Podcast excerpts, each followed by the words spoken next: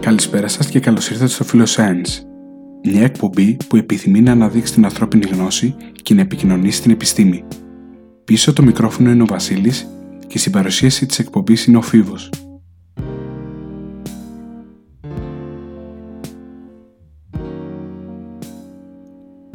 Καλησπέρα σας και καλώς ήρθατε σε ένα ακόμα Philoscience. Σήμερα η θεματική μας έχει να κάνει με ε, κάτι το οποίο έχει απασχολήσει ε, τον άνθρωπο και την ανθρώπινη περιέργεια ε, σχετικά με το αν υπάρχει ζωή σε κάποιον άλλο πλανήτη, σε κάποιο άλλο αστρικό σύστημα πέρα από τον πλανήτη Γη που γνωρίζουμε.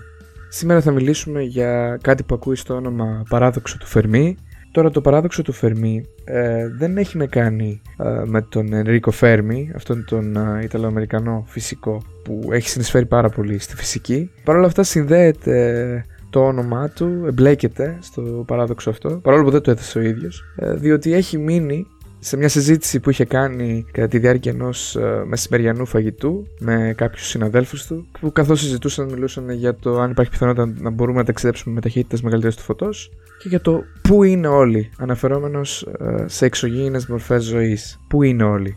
Ε, δεν είναι βέβαιο ότι αυτή ήταν η ακριβής ερώτηση που είχε θέσει. Παρ' όλα αυτά έτσι γράφεται και έτσι έχει εμπλακεί το όνομά του. Ε, Παρ' όλα αυτά το παράδοξο του Φέρμι ε, σαν κόνσεπτ πρωτοεμφανίστηκε το 1975 από έναν ε, Αμερικανό αστροφυσικό, τον Μάικλ Χάρτ, ο οποίος ήταν ο πρώτος ο οποίος ε, ασχολήθηκε με αυτό το θέμα. Και τι είναι το παράδοξο του Φερμί; Ε, το παράδοξο του Φερμί είναι μία αντίφαση, μία αντιπαράθεση αν θέλετε, το γεγονότος ότι ε, δεν έχουμε δηλαδή αποδείξεις περί ύπαρξης εξωγήινης νοημοσύνης, παρόλα αυτά φαίνεται, με βάση αυτά που γνωρίζουμε σήμερα, ότι θα έπρεπε ε, ήδη να έχουμε επικοινωνήσει με εξωγήινους. Με εξωγήινη μορφή ζωής, έτσι, με κάποια νοημοσύνη, ε, πιο ανεπτυγμένη ενδεχομένως από εμάς. Και για να το καταλάβουμε καλύτερα το παράδοξο του Φερμή, ας δούμε λίγο την αλυσίδα της λογικής που υπάρχει εδώ πέρα.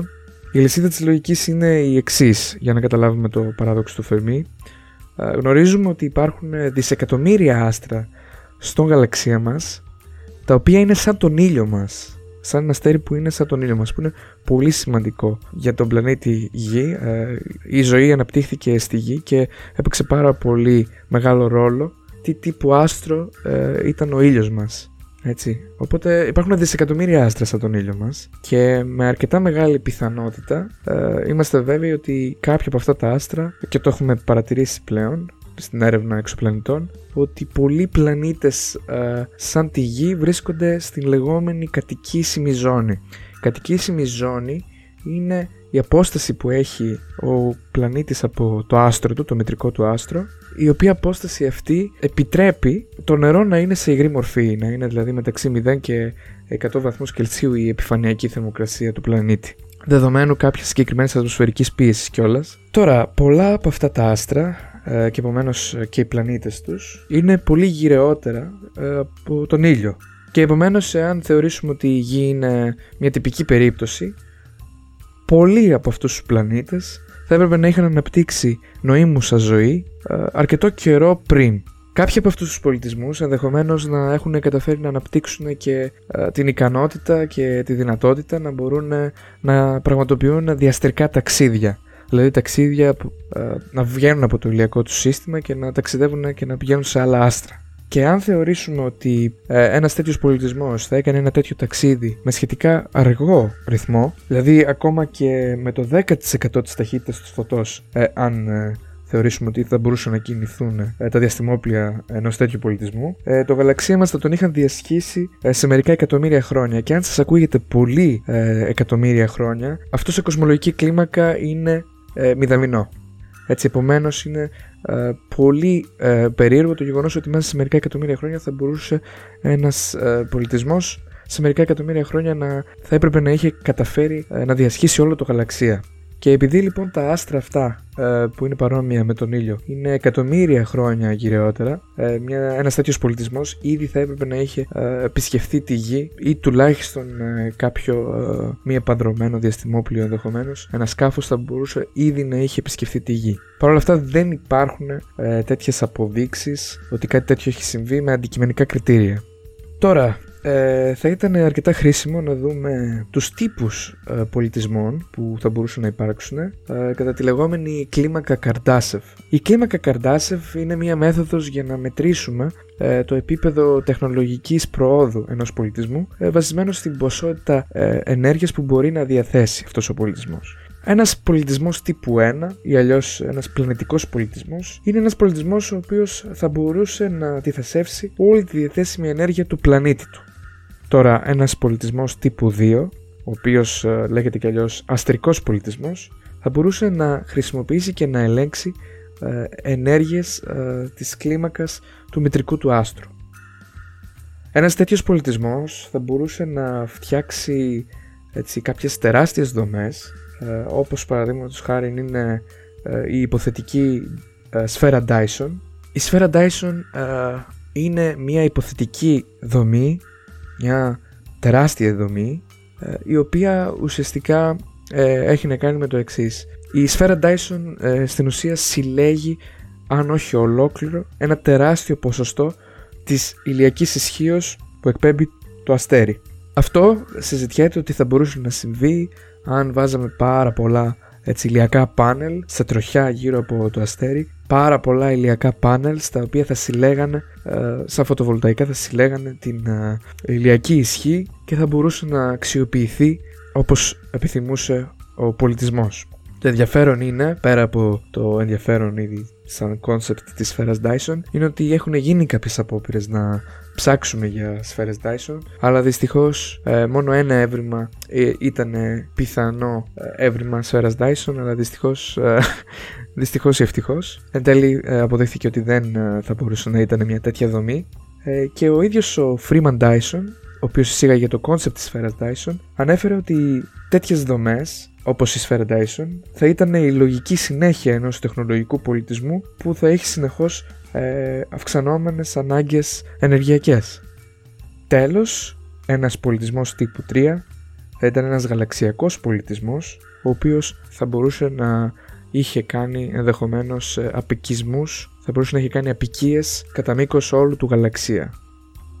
Ένα ακόμα κόνσεπτ το οποίο αξίζει να συζητήσουμε που είναι στενά συνδεδεμένο με το παράδοξο του Fermi είναι η εξίσωση του Drake, η οποία εξίσωση του Drake είναι μια φόρμουλα, μια φόρμουλα του Frank Drake, ε, όπου είναι μια προσπάθεια ε, και μια προσέγγιση στο να εκτιμήσουμε τον αριθμό των τεχνολογικά ανεπτυγμένων πολιτισμών που θα μπορούσαν να υπάρχουν στο γαλαξία μας. Λοιπόν, τώρα η εξίσωση του Drake έχει χρησιμοποιηθεί και από αισιόδοξους και από απεσιόδοξους. Παρ' όλα αυτά, στο πρώτο επιστημονικό meeting για αναζήτηση εξωγήινης νοημοσύνης, όπου σε αυτό το meeting παρευρίσκονταν και ο Frank Drake και ο διάσημος και μεγάλος φυσικός Carl Sagan, εκτίμησαν ότι ο αριθμός των πολιτισμών θα κυμαίνονταν μεταξύ χιλίων και εκατό εκατομμυρίων μόνο στο δικό μας γαλαξία.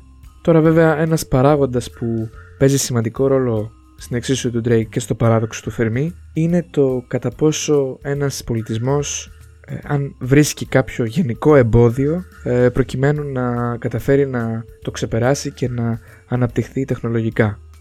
Αυτό το concept το οποίο συζητά αυτή τη στιγμή λέγεται Great Filter στα αγγλικά, το μεγάλο φίλτρο στα ελληνικά. Το μεγάλο φίλτρο στην ουσία είναι μια γενική αιτία η οποία κάνει τη ζωή να είναι πολύ σπάνια στο σύμπαν.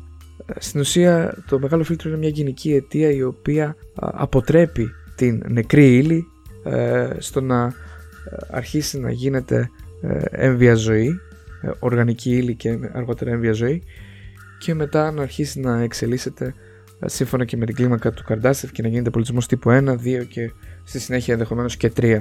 Συνήθως υπάρχει μια συμφωνία γενικότερα ότι ένα γεγονός το οποίο έχει αρκετά μικρή πιθανότητα να συμβεί είναι η λεγόμενη αβιογένεση. Δηλαδή η αβιογέννηση ή, ή αλλιώς η προέλευση της ζωής είναι η φυσική διαδικασία κατά την οποία η ζωή προκύπτει από ε, ύλη η οποία είναι άβια, έτσι νεκρή. Παρ' όλα αυτά το μεγάλο φίλτρο συζητιέται και σε μετέπειτα στάδια της ε, ζωής ενός πολιτισμού, της εξέλιξης ενός πολιτισμού, ε, δηλαδή μιλάμε για σενάρια αυτοκαταστροφής, ενδεχομένως να μην μπορούν να διαχειριστούν οι πολιτισμοί αυτοί ε, την τεχνολογία την οποία ε, έχουν ε, ε, διαθέσιμοι και να αυτοκαταστρέφονται εν τέλει. Και πάμε να δούμε και, μια και πιάσαμε αυτό το θέμα, ας δούμε έτσι κάποιες υποθετικές εξηγήσεις του παραδόξου του Φέρμη, αν υπάρχει κάποια έτσι απάντηση αν θέλετε. Αλλά θα το δούμε τώρα πολύ περιληπτικά και αργότερα θα το δούμε έτσι με περισσότερη λεπτομέρεια.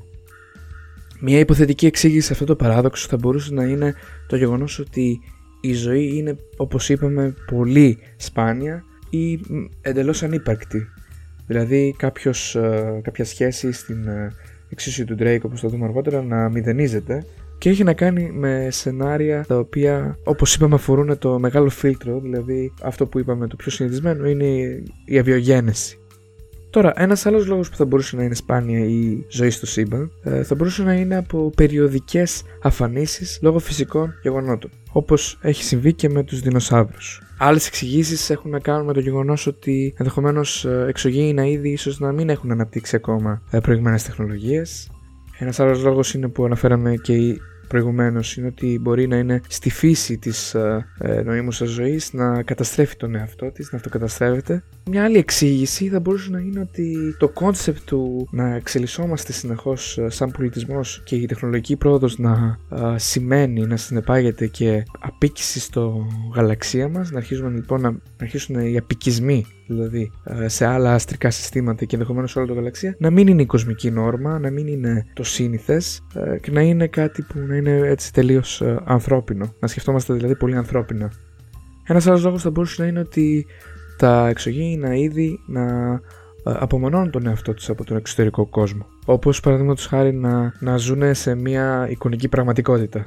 Μια άλλη εξήγηση θα μπορούσε να είναι ότι υπάρχει έλλειψη πόρων και δεν επαρκούν οι πόροι που χρειάζονται για να μπορέσει να διαδοθεί ο πολιτισμός μέσα στο γαλαξία και τέλος πάμε στην κατηγορία του γεγονότος ότι ενδεχομένως εμείς δεν έχουμε ακούσει ακόμα κατάλληλα, να μην έχουμε ακούσει ακόμα αρκετά, να μην έχουμε ψάξει ακόμα αρκετά. Ένας άλλος λόγος είναι οι άνθρωποι ακόμα να μην έχουν ψάξει αρκετά ή ότι ενδεχομένως οι εξωγήινοι ήδη γνωρίζουν για την ύπαρξή μας, αλλά ε, όλοι ακούνε τα σήματά μας, αλλά κανένας δεν απαντάει. Τέλος υπάρχει και έτσι ένα πολύ ενδιαφέρον κόνσεπτ, η υπόθεση ζωολογικού κήπου, όπου στην ε, υπόθεση του ζωολογικού κήπου ε, η εξωγήινη μορφή ζωής επίτηδες αποφεύγει αποφεύγει σκόπιμα την επικοινωνία με τη γη για να επιτρέψει στην ανθρωπότητα να εξελιχθεί με φυσικό τρόπο και να αποφευχθεί ε, κάποια ε, παρέμβαση εξωτερική από αυτούς. Παρόμοια με το γεγονός ότι οι άνθρωποι παρατηρούν τα ζώα στο ζωολογικό κήπο. Λοιπόν, αυτά τα λίγα προς το παρόν για το παράδοξο του Φερμή. Ε, σίγουρα θα υπάρξει κι άλλο επεισόδιο που θα μιλήσουμε περισσότερο γι' αυτό. Από τον ε, Φίβο Δημητρίου και από τον Βασίλη Παπουτσί να είστε όλοι και όλες καλά.